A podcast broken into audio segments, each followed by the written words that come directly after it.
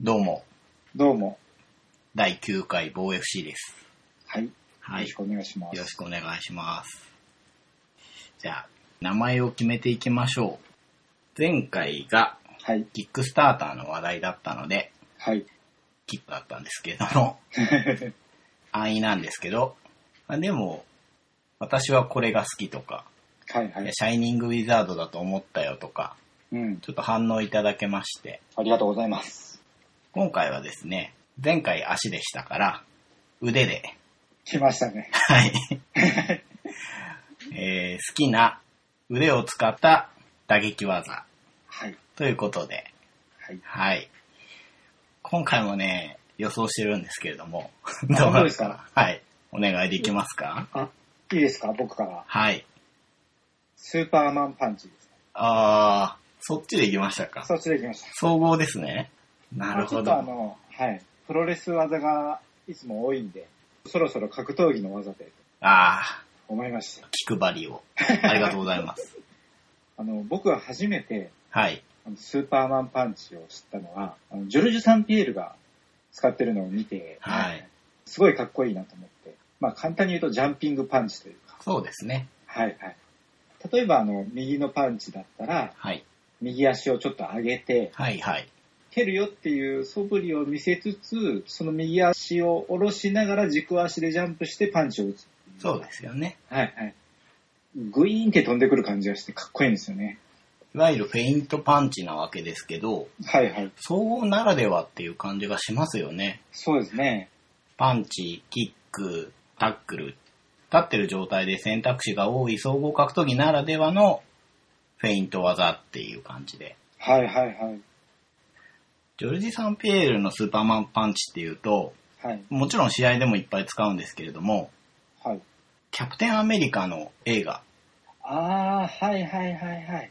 敵として出てくるじゃないですか。はい格闘術が得意な。えキャップとの戦闘シーンでも打つんですよね、スーパーマンパンチ。え打ってましたね。そうなんです。あれが嬉しくて、はいはい。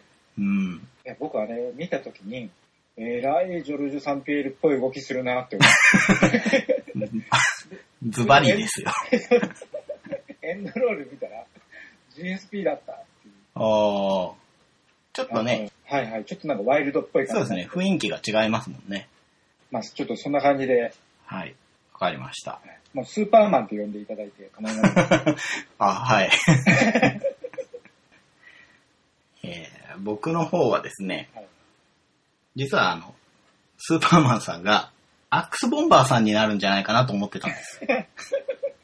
ああ、それありますよね。はいはいはい。で僕もまあ好きなんですけれども、はい。本家じゃなくて、大森隆夫選手が 使う、あの、口をね、開けながら、はいはい。首をガクガクさせながら、アックスっていう、あの、渋いところに行きましたね。でもこれはきっと被るだろうなと思って、はいはい。他を探した時にですね、これかなと思ったのが、天竜源一郎さんのグーパンチです。グッ。いいですかはい。二択で迷ったんですよあ、やっぱり。あれは、なんだろう。まあ、殴ってるだけですけど、はい。まあ、こ独特の、なちょちょっとフリッカーというか、 よく言えばね、はいはい。下からニュッと出る感じのはい。独特の軌道だったり、はい。あとね、あの、打った後の口元ね、あのふてくされたようなあの感じわかりますかね。わかりますね。最高ですね。最。高ですよね。 で、まあ、はっきり言ってはい、グーで殴っちゃダメじゃないですか。そこなんですよね。 あの、みんなだから、はい。チョップだったり、はい。エルボーだったり、まあ、前腕部でね、ベイダーハンマーとか言ったりしてる中で、はい。殴っちゃうっていうね。はい。はい。はい。しかもそれをなぜかみんなが技として認識してる。そうなんですよ。それを突っ込んだら、はい。むしろ、そこなんですよね。こう、そこに、プロレスが詰まってる気がするんですよね。ああ、いいこと言いますね。そう なんですよ。あれぞプロレスなんですよね。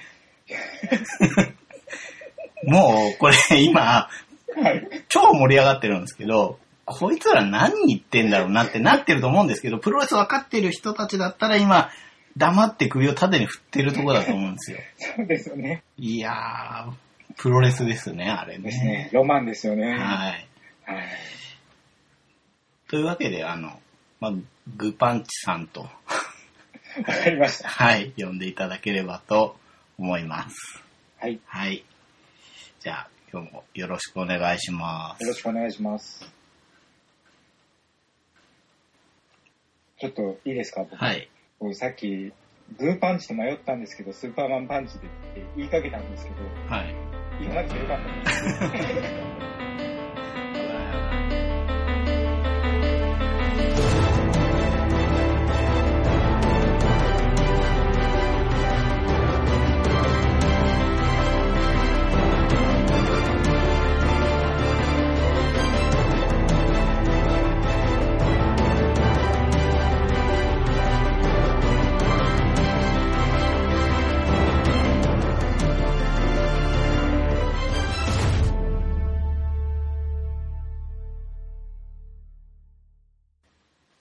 前回が、はい。だいぶボードゲームの話をしまして、はいはい、9割です、ね。そうですうんね。うんそれはそれで、あの、良かったって言ってもらえたんですけれども、おーはい、ありがとうございます。まあ、お面発言事件とかもありましたし、 うんうんうん。まあ、そうでなくても、収録できなかった間に、はい UFC の大会がもうだいぶありまして、ええええええその話もやっぱりしていきたいじゃないですか。え行きたいですね。数えてみたんですね。はい。えーっと、前々回の配信が5月8日だったんですけれども、うんうん。それから7月3日の今日までに UFC 系列大会がはい。 8大会ありました。毎週ですね。ほぼ毎週です。うんうん。で、試合数を数えてみたんですけど、おう91試合やってます。いやー、よくやりましたね。いやー、相当。でね、その8大会っていうのは、ナンバーシリーズっていう呼ばれる本大会ええが2回、はい。系列大会と呼ばれる UFN が6回あったんですね。はい。で、その中で、タイトルマッチが4回ありました。いやすー、ごいペースですね。勢いがすごいなと、改めてね、こう数字にしてみると、うんうんうんうん。うーん、いや、すごいことになってるなと思ったんですけれども、はい。そ の91試合の中からはい。引っかかった試合をですね、はいはい。ピックアップしたらうん、 20試合ありまして、 けど、いやでもね、ほんとね、それだけスター選手を抱えてるってことですよね。そうですうね。やっん。ぱり毎回毎回名前のある選手が出てきますし、はい。ナンバーシリーズってなったら、うんほんとすべての試合が豪華ですよね。そうですうね。ん。で、それがね、ずっと北米でやってるかっていうと、うん。結構よその国もね、オーストラリア、マニラ、ブラジル、はい。メキシコでもありまししたしね、た。はいはい。ベルリンも行ってますし、うん本当に。各地でやってて、うんうんうん。かなりの盛り上がりなんですけれども、まあ、その中の20試合を先にざっと話して、はい。その後で、まあ、やっぱり4回あったタイトルマッチの話をはい。もうちょっと掘り下げてして、うんうん。まあ、そのぐらいしか時間が取れないかなっていうね、はいはい。ねえできるもんなら全部話したいとこですけれうんどうも、 んどうも、えーお聞きいただきありがとうございます。グーパンチです。番組中、ピックアップした20試合をざっと話して、と話してるんですけれども、えー予想を超えてというか、案の定というか、長い話になってしまいましたので、その部分は、防 FN として切り分けています。もっと細かく UFC の話を聞きたいという方はぜひそちらもお聞きください。ブログからお聞きいただく場合には第09回、えー、防 FC09 ですね。こちらの記事の下の方に音声を用意してあります。スマートフォンなどからお聞きいただく場合にはジャケット画面をタップしてもらってですね、そうするとブログの記事と同じ文面が出てきますので、そちらのやっぱり下の方に音声がありますんで、そちらから聞いていただけたらと思います。過去回の防 FC05、防 FC07 でも同じようなことをしてますんで、よかったらそちらの防 FN も聞いていただけたらと思います。よろしくお願いします。はい。20試合を話 して、ここからまた話すんかいって話ですけど、思ったよりかかりましたかね。かりましたね。いやいやまあでも始めちゃったからにはやそうりきでするね。かな。はいはい。じゃあちょっと、後でって言ったやつを、はい、そうですね。まず、えー、UFC187 のアンソニー・ジョンソン対ダニエル・コニエ。おおー面白かったですね、この試合。うんこれは、まあ、ジョン・ジョーンズっていうね、ね王者がね不祥事を起こして、え無期限出場停止、並びに王座剥奪ってことで、空位になった王座を争ったんですけど、はいはい。結果としてはダニエル・コーミエが3ラウンド2分39秒で一本勝ち。うんうん。この時に僕、あの、ジョンソンの方をはい。予想してたんですけそうですね。ど、いきなりあの、1ラウンドで一発当てたじゃないですか。はい。あのコーニーがちょっとダウンするっそうですね。ジョンソンの右のオーバーハンドがバッチンって当たって、ていう、V でです ね、コーミエが吹っ飛ぶっていうね。あの瞬間もうやったーって思いまいした、や、ね。俺ははい、やられたと思いましたよ。 持ってんなと思いました。ですうね。ん。ただそっからのコーミーが強かったですね。そうですね。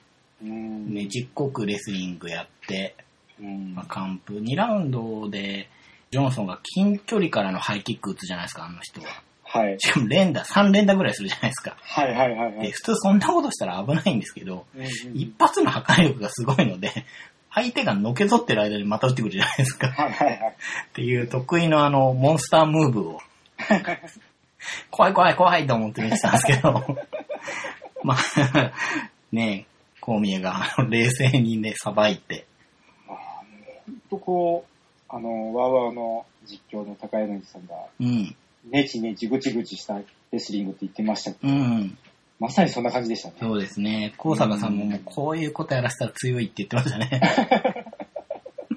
うん、結局、まあ、ジョンソンの体力をうんテイクダウンしていくことによって削ってって、最終的にはバックからね、はいはい肩が締めで勝ったわけですけど、でね、またマイクも良かったですよね。よかったですね。あうの、んマイクをうん。預かって、一人の男に伝えたいことがある。ジョン・ジョーンズ、お前待ってるぞって言ってね、はいマイク返して、もう帰っちゃうっていう。王者体感してあれ一言で帰るってね、最高ですよね。用意してたなっていう。しましたね。うん。とはいえね、用意してるってことは勝つって思ってるわけでしょうそうですよね。ん。その後に、はい。ルーク・ロックホールドと、はい。こう、パチンってするじゃないですか。します。あそこ仲いいっすよね。AK はね。うん。なんか、あれ見ると、アメリカンキックボクシングアカデミーの勢いすごいなって思いましたそうね。乗ってるなと思いますようね。ん。こう見えはしばらく負けそうな感じがないですね。そうですね。これでほんとジョーンズが帰ってくるまで防衛して、うんあージョーンズと決着戦っていう流れが一番、そうですね。こう見え前線で、ジョン・ジョーンズに負けてますからうん。ね。だからリベンジですようね。ん。はい。で、えー同じ大会でもう一個タイトルマッチがあって、はいこ。れはミドル級のフリス・ワイドマン対ビクトー・ベイフォートはい。ですね。結果から言うと1ラウンド2分53秒でワイドマンが TKO 勝ち。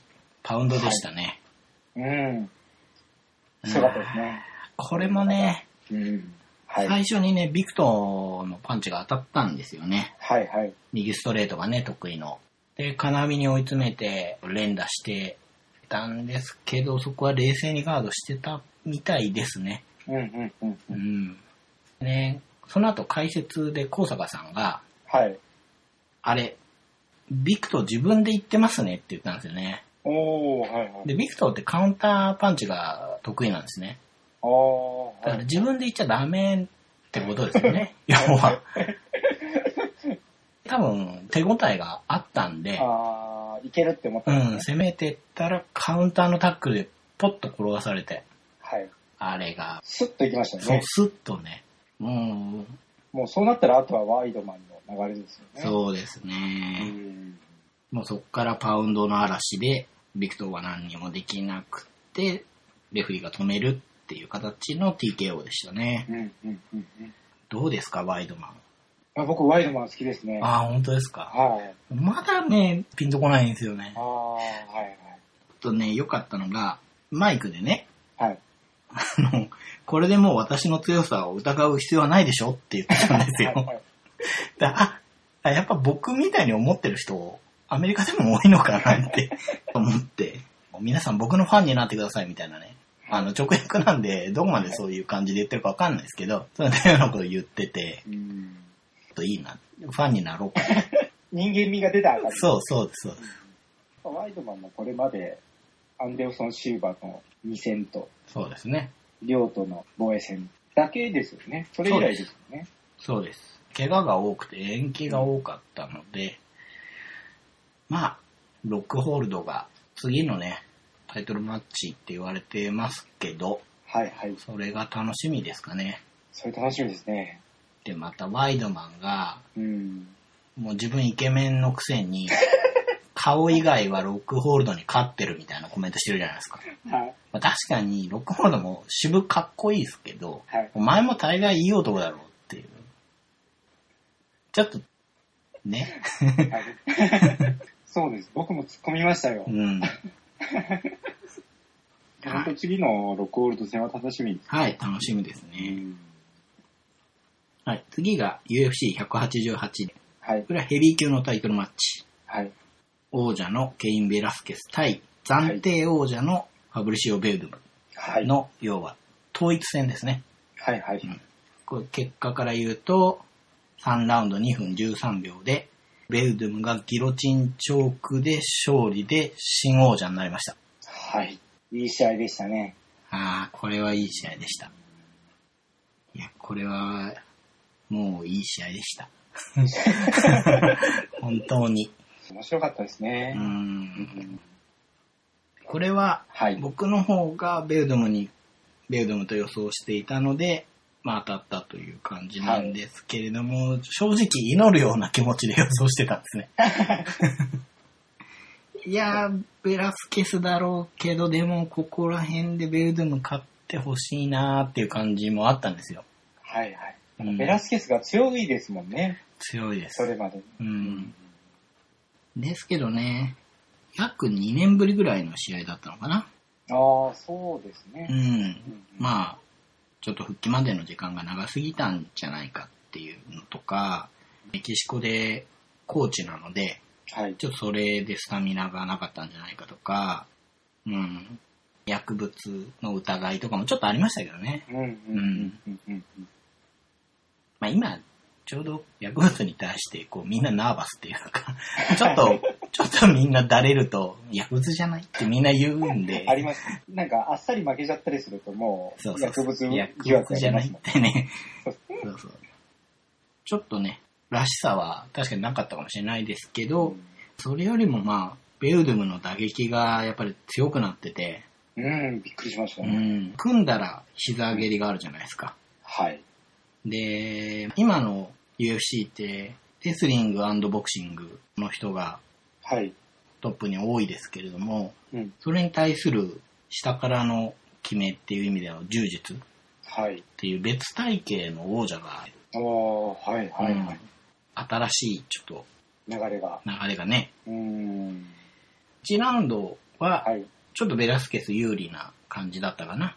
得意な、うんそあうですのねね押し込んでいくような圧力で攻めてて。やっぱり強いなって思いましたうんね、そうで、2ラウンドぐらいからちょっとベルドムの打撃も当たり始めて、はい。弱なのにパワーがあるのか、ベラスケスの頭がグワングワン揺れるんですよね。うんうんですね。ね。あれ、うんなんかすげえ効いてそうだなと思って。はいはい。ベラスケスもちょっとやそっとじゃこう下がらない感じなんで、はい。とはいえちょっともらいすぎなのかなと思って見てたら、タックルに行ったところを待ってましたっていう感じで、うん。ギロチンにとって。はい。でね、こう締めに行くときに、はい。洗ってた感じがするんですよね。ベイウドンの方が。うんうん。まあちょっと話した時にそういう話が出たんで、はい。見返したんですけど、はい。笑ってましたよね。そうでしょうう。ん。これはハマったなっていう顔してますよね。あれ。うん。会心だったんでしょううね。ん。あのベラスケスがタックルに行って、はい。マットについた時にはがっちりハマってたじゃないハマってましたね。もう、あれすごいですうね。ん。ね、僕ら素人から見ると、うんうん。ベラスケスミスってんのかなって思うんですけど、うんうんうん。高坂さんの解説で言うには、技ありの動きなんだと。ああ、はい、うんはいはい。でこれからの防衛も楽しみですよね。そうですうね。ん。どういうチャンピオンになるかっていうのが、37歳ですよね。そうです。う。ん。年齢的なところでちょっと心配はあるんですけれども、次がどういう試合をするのかなってうん。本人曰く、アルロフスキーと防衛戦やって、ジュニオルドスサントスと防衛戦やって、いう。はいはそいし。たらもう一回ベラスケツをやるんじゃないかな、みたいなうんうん。こと言ってましたけどね。ミヨシッチとか忘れられてますけど、そうですねう。んまあ出てきてもね。不思議な感じですよね。はい。いい かなと思うんですけど、はい。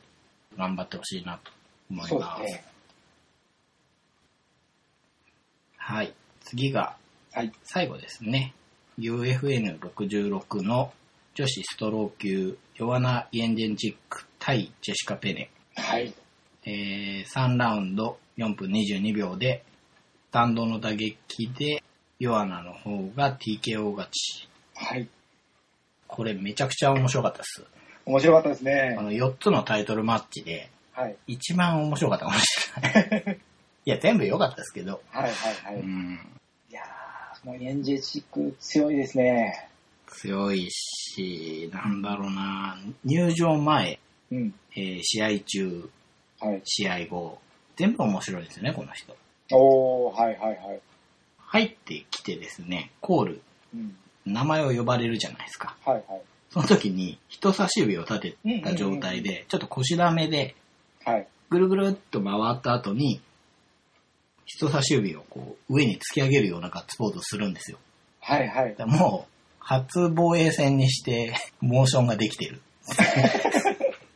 わーおと思って見てたんですけど、胴に入ってましたよね。ね。うーん。でその後こう、選手同士が近くに来て、ね、レフェリーが注意事項とかを口頭説明して、はい。タッチグローブとか言ってるじゃないですか。はい。あの時も、あの、かがみ込んで下からメンチ切ってましたね。 はいはい。あれはちょっと前もやってましたけど、やってましたよね。うん。 チンピラですよ。ですですです。もう、チンピラにしか見えないですよね。本当ですよ。うわ、立ち悪いわーって思いました、そね。う そう。試合は、ペネの方がはい。タックルに行こうとしてたんですけど、はいはい。まあ、立っちゃうんですよね、エンジェンチックがね。はいはい。タックルは完全に対処して。そうなんですようね。ん。立ったらインジェチックがもう圧倒しますし。スタンドは強いですよね。うーん、強いですね。なんか余裕すらありましたもんね。そうなんですよ。2ラウンド目ぐらいから余裕出てきて、途中で右肘がガツンって当たって、はいはい。で、ペネが流血してね。あれはちょっと、えぐかったですいね。やー、もう試合終わった時は血だらけですからね。はい。うんもうぱっくり見てわかるぐらい割れてましたもんね。そうなんですよ。ちょっとこう、喋ってると、あの、すごく凄惨に聞こえるかもしれないですけど、はい。むしろペネがすごい根性あるなっていう。うんうんうんうん。あれ、ねももう僕だったら自分でギブアップしてまう、す。そうですね、僕もしますね。もう無理もう無う理。ん、小銭出しますね。2ラウンドぐらいから、タックルがもう効かなくなってきてて、で、まあ打撃でもかなわないから、それでもタックル行くしかないじゃないですか。はい。そうするとこう、逃げ腰のタックルなのか、イワナの方が距離をうまく掴んでるのか、はいはい。そのタックルに入ってきたところの頭をグッとプッシングして、はい。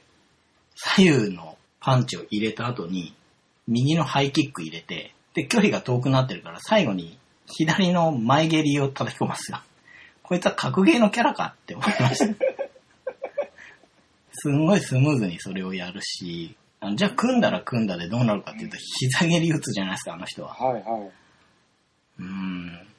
いろんな距離での打撃を持ってるそれをコンビネーションで入れてきますしうね。ん。で、相手が、あの、流血してて、うんもう、手を休めないプロフェッショナルっていう。はい、はい。こう、選手によっては、いやもう、相手ダメなんじゃないのって顔をする人とかいるじゃないですか。うんうん、まずねう。ん。もう、そんなんなくて。うんうん。なんか野生味があるというか、そうですね。野生味ありますね。ほんと容赦ないですようね。ん。で、勝ったら勝ったでマイクで、次もその次もその次も、もうずっと勝ってずっと私がチャンピオンだって言ってました。もうインタビュー何言ってるか全然わからなかったんですけど、 はいはいはい。最初すごくいい笑顔で、うんうん。あ、結構なんか可愛い笑顔するんやなってそ思うったでらすね。次の試合のこととかを掘ったような途端に顔つきが変わったんですうんよ。うんうん。あ、やっぱ気が強いなって思いあまあ、したそうねです。気が強い感じですね。うん。あとあの、系列大会のメインイベントにはもう十分なんですけど、やっぱナンバー大会に出てきてもいいんじゃないかなって、もっと露出してもいいんじゃないかなっていう感じのカリスマ性があるなーっていう。うんうん。問題があるとしたらちょっと相手がいなそうだなってぐらいのもんで。その感じはありますね。そうなんですよ。1位、2位、3位は倒してるんで、うんうんうん。圧倒的な王者ですよね。うん。まあ、まだね、女子ストロー級も、僕らの知らない競合がいっぱいいると思うんで、うんまだできたばっかりですう。ん、公的種みたいのが出てくると、まあ、さらに面白いんですけど、今のところ圧倒的ですね。ですね。まあ、この調子で防衛していったら、はい。どっかでロンダとのドリームマッチみたいな、ああ、思いました。はい、思わせますよね。思わせますね。あの、UFC のスポンサーにリーボックがなって、はいはい。ユニフォームのお披露目みたいなのがあったんですね。うんうん。で、王者が一堂に会して、はい。まあ、怪我してるアルドだけいなかったんですけど、おおはいはい。みんな同じステージにうん。上がったんですよ。はいはい。、で、ヨハナとロンダが近くに立ってたんですけど、あんまり見た目ね、そんな変わんないんですよね。おーこれやってやれないことないんじゃないかなって思って見てたんですよ。ああ、それちょっと楽しみですうね。ん、キャッチウェイトで中間体重でね、うん、うんうん。してやるっていうのも、ありなんじゃないかなという感じでしたね。ああ、それ夢が膨らみますうね。ん。あ面白いですねう。ん。両階級とも絶対王者がいて、はい。その選手が二人とも魅力的で、うん。いいですね。はい。いやー、長くなっちゃいましたけど、はい。 UFC は こんなとこですかね。ちょっと、次回のね、UFC189 も面白い試合が組まれてるんですが、えー勝敗予想の方は、今話すと100%長くなるんで、うんうん。違うか、200%っていうべきか、ここは。ミスター200%。はい。ツイッターの方でね、おのおの予想しようかなと思うんですけどあー、はいはい。はい。というわけで、次回の予想は、ツイッターの方で、よかったら確認してくださいということで、はい。します。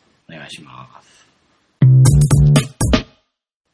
はい。やっぱりというか、はい。 UFC の話が長くなったので、はい。とはいえボードゲームの話もしたいので、はい。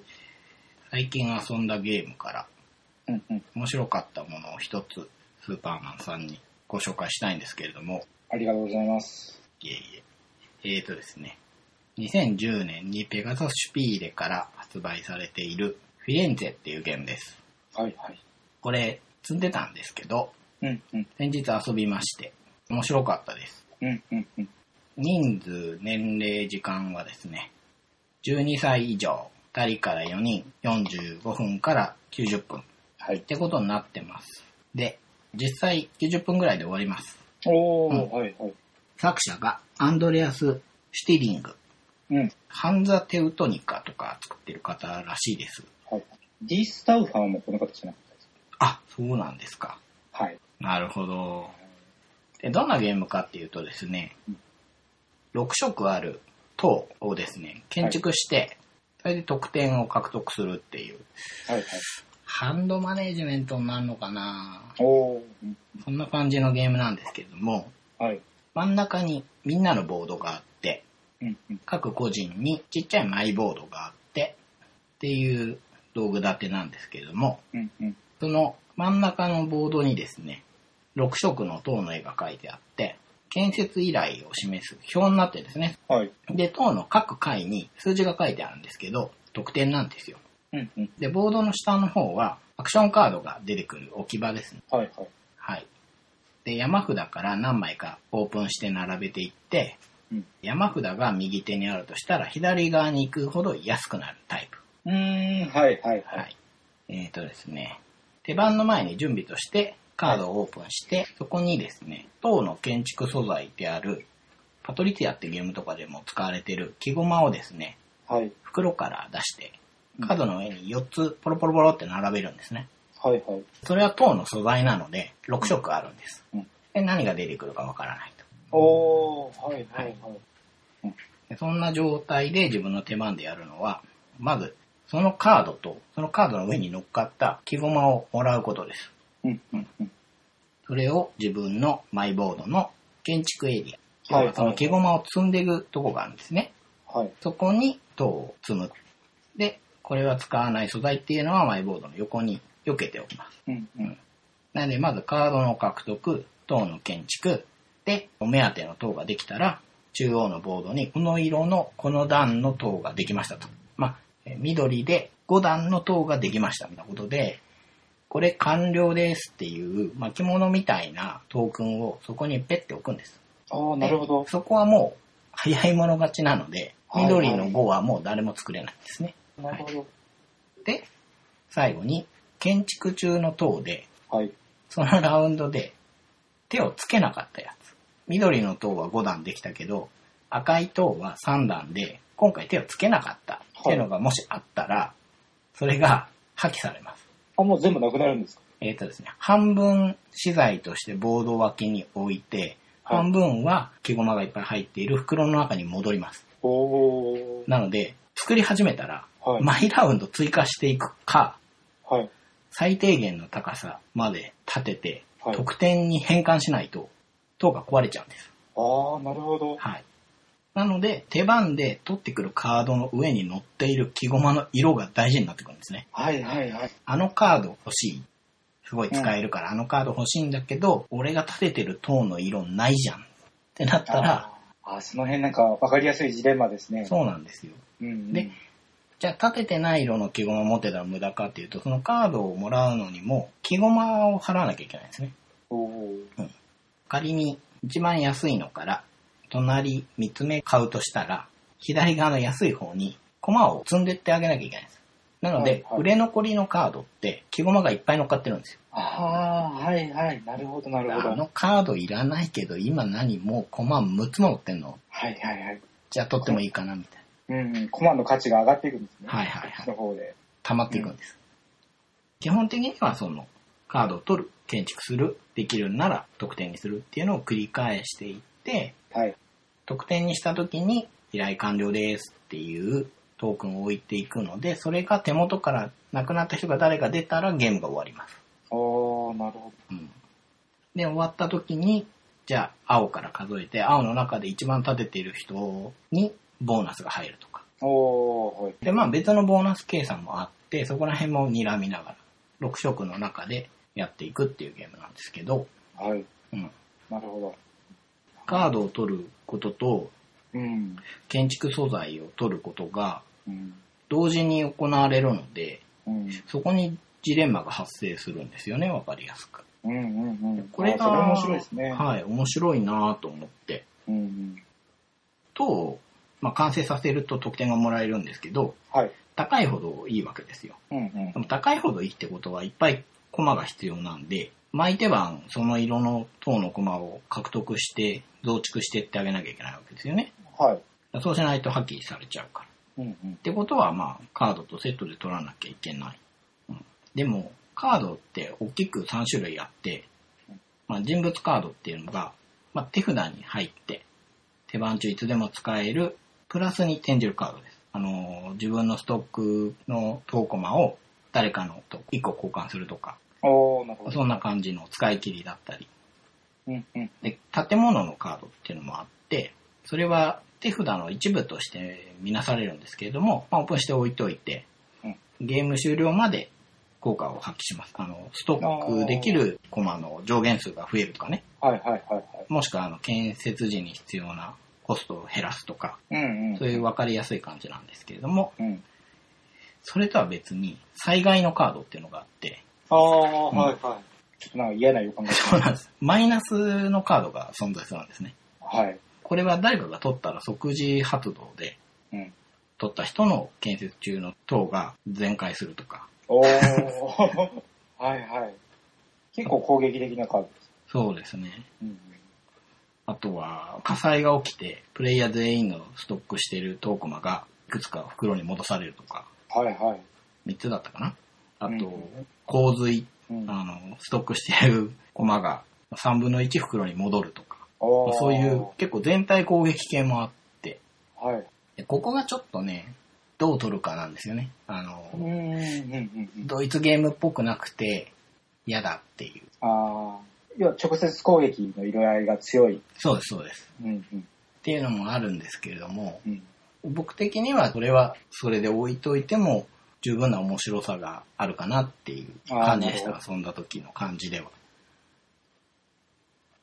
カードを取る、うんまあ、取らざるを得ないというか、はい塔を作るためには取らなきゃいけなくて、うん巻いて番積まなきゃいけないんで、まあ、取りたいとはい。だけど、災害のカードとか、ちょっと自分にも被害があるなぁみたいなのもあるし、はい。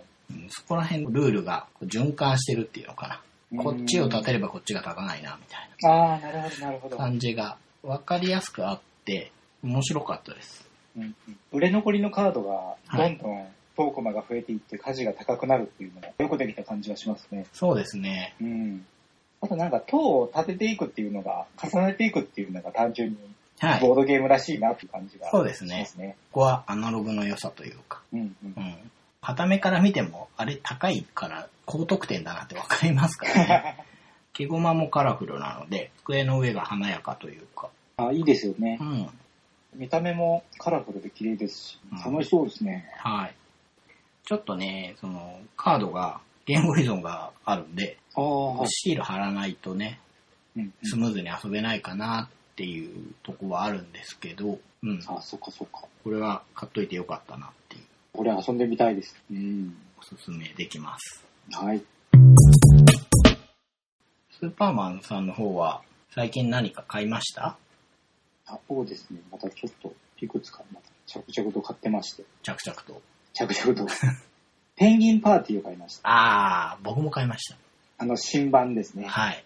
最高ですね。最高ですね。あの、イラストが素敵ですし、うん。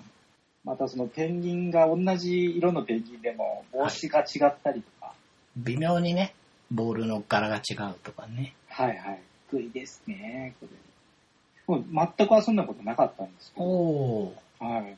遊んでみたら、結構こう、相手の邪魔をするとかが、はいはっきり出てくるじゃないですか。出ますね。相手の欲しい色を塞いだりとか、はい。あの辺が盛り上がりますね。そうですね。うん、面白かったですね。面白いです。うん2人か。ら6人なので、人数幅もあるので、はいはい。ルールも簡単ですしね。ルール簡単ですよね。うん、それがまたいいですね。うん。僕いやなんはか9番持ってるのに買っちゃいましたよ。いやーでもやっぱりあのアートワーク見たときは、うん。これはって思いましたね。これは買いだって思いますうね。ん。他には、あとはディスタウファー。あー、ディスターファこれ面白いで すね。あれー。僕も買いました。なんだか同じものが。いゲやーム当然面白いんですけど、はい。ちょっと僕これ悩んだのが、はい。カードとかタイルに特殊効果が、うんうんうん。まあ言語依存はないんですけど、うんうんうん。こう、図示されてるじゃないですか。はいはいはい。で、あれを説明するのが結構手間だなと思って。うーん、そルールもちょっと説明に手間取るところはあると思うんですけどう。、はい。そうなんです。うーんセッティングとインストはちょっとっていうね。難しいですよね。やってみると簡単なんですよね。うんうんうん。だから遊ばせてもらう分に は最高って感じなんですけど、僕もスーパーマンさんもうん、どちらかというとインストすることが多い側じゃないですか。はいはいはい。そういう意味ではちょっと確かに悩むところはわかりますね。うん。でも補ってあまりあるっていうんですか、うん。面白いですよね。うん。いやもう本当前手番ワクワクする。うん。僕遊んだ時は一緒に遊んだ人がもうすげえゲーム強いマンだった んで、すげえ点差で負けたんですけど、はいはい。でもまた遊びたいなーって思いました。ああ、はいはうんい。僕遊んだ時は、はい。僕圧勝して、おお、あ、最高だな。あの、本当噂にたがわぬ面白さ。そりゃそうでしょ。あとですね、アクロティリ。二人用のそうです、そうです。あれ、ジーマンの。地図っぽいボックスアートのやつですよね。はいはい。茶色っぽい。あれね、なんか、あれね、ずっと気にしてるんですよ。うん。二人用の中では時間がかかる系ですよね。そうですね。うんうん。こうやることもしっかりあって、うん時間もかかる。うんうん。おータイルを配置して、はい。こういろんな島を作っていく。はい、はい、はい。その辺が面白そうだなと。なるほど。いいの買ってますね。まあまだ遊んでないんですけああ、そうですか。これ遊んだら教えていただける。僕の方もね、ど。はいはい。気にしてたんですけど、はい。どうしようかなと思って。そういえば僕、ローボートも買いました。ああ、二人用の。 4人までできるトリックテイクなんですけど、二人用じゃないでしたっけ小箱の。 2人が面白いおおという噂だ。まだ遊んでないです。なるほど。これも興味ありますね。うんうん。遊んだらまた報告します。グーパンチさんは何か他に買われたゲームとかってあるんですか僕ですか。はい。悪魔の針っていうトリックテイクを買いましたね。ああ、はいはい。はい。これは、直接海外から輸入された方に遊ばせてもらったことがあって、おー、はい。でメーカーがメーカーなんで日本に入ってくるだろうなと思って待ってたんですね。うんうん。これね、カードのイラストがまず僕好みなので、ああ、いい感じですよね。はい。うん。ちっちゃい悪魔みたいのがね、ユーモラスなイラストで書いてあるんですけど、ゲームも面白かったんですね。あの、4箇所にカードを出していく変わったトリックテイクなんですけれども、うんうんうん。正直爽快感っていうのはないんですけれども、ほうほう、はあの、じゃあ、すごく入り組んでて、頭から煙が出るようかっていうと、そこまででもないんですよ。い。おー。4箇所でうん。同時進行っていう、すごくややこしそうなイメージがはい。ありましたけど。ですよね。僕もね、うん思ってたんですけれども、遊んだらスムーズだったので、うん。うん逆に好感力だったのかもしれないんですけれども、うんうん。これ日本に入ってきたら手元に持っておきたいなと思って。うんうん。で、入ってきたのですぐ購入して。なんか、最近買ったのはそのかな。なんか買ってましたかね、 僕。思い出せない。うん。そうですね。あとは、さっき言ったようにディスターファー買って、ペンギンパーティー買って、同じようなものを買っているなって いう感じですかね。あと、ルイス・クラーク探検隊をああ、遊ぼうと思って、ついに。はい。一生懸命シールを作ってですね、はいはいはい。ちょっと一回遊んでみたんですけれども、おー。もうね、ひどいインストを僕がして、 ちょっとね、あのはいはい、はいゲーム終盤になって、はい。あ、ごめん、それやっちゃダメだったみたいな のが出てくるような、はいはい。ひどい進行をしてしまって、仕切り直そうっていう感じにはなったんですけど、はい。面白かったです。おー。はい。いろんな協力者のカードが出てくるんですけれども、はい。最初作ったシールだと、はい。人物名を入れてなかったんですよ。めんどくさくて。けど遊んでみたら、この人の名前なんていうのかなみたいな気分にやっぱなって、あああ、のーなるほど。聞かれて、表と照らし合わせて、えー33番、あその人はこういう名前ですみたいなことやってたんで、あのゲームってあれですよね。同じ登場人物がはい。 2人出てこないというか、そうですね。すべてのカードに違う人物が書かれてるんですよ。そうなんです。結構ね、かっこいい名前の人がいるんですよ。おー ブラックバッファローとかね。ああ、かっこいいですね。まらないですね。なんで、ちょっとシールを作り直してですね、はい。また遊んだら報告したいなと思いまはいす。。ちなみにあのゲームって、はい。あのー、グーパンチさん作られたシールって結構しっかり書かれてたじゃないですか、はい効果を。はい。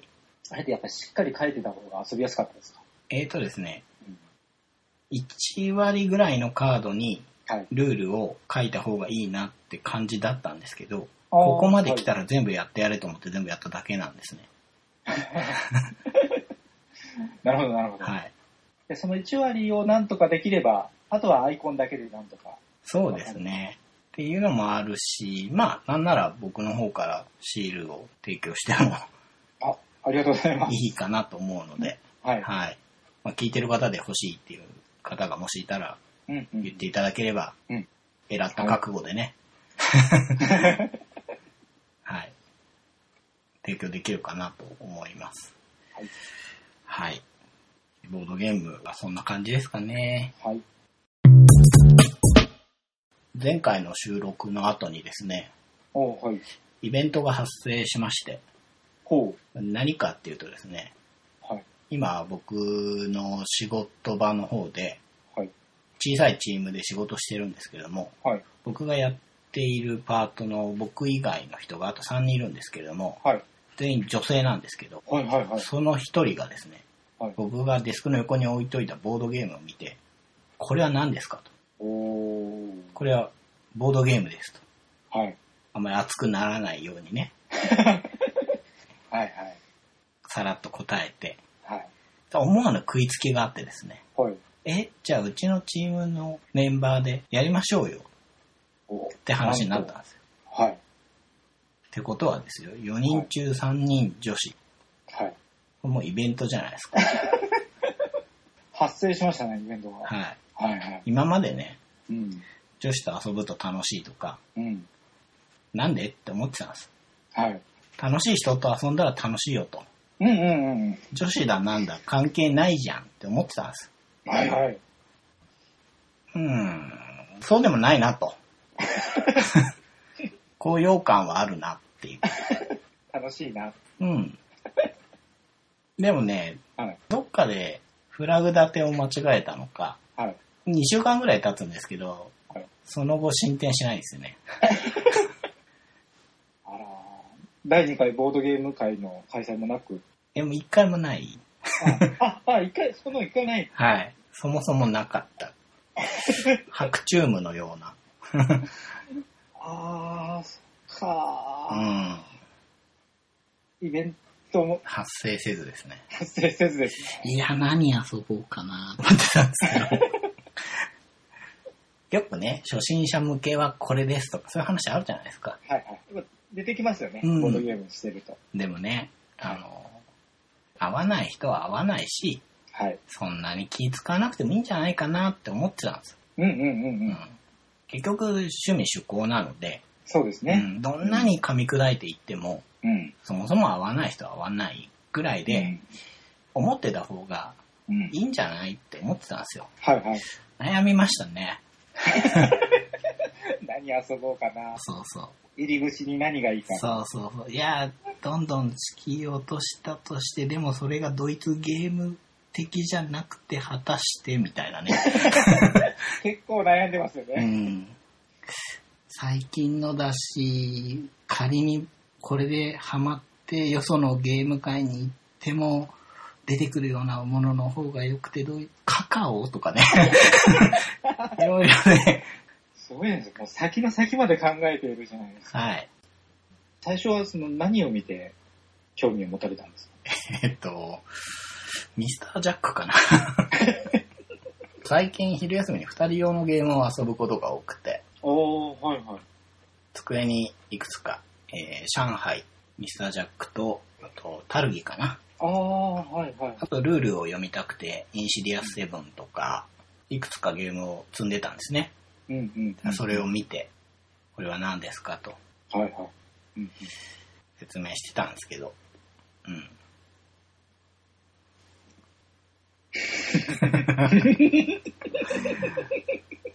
こんなことってあるんだな。 もうそれ以来あんまり話題は出ず。ああの、水蔵ベーズ。そうねボの字も出ず。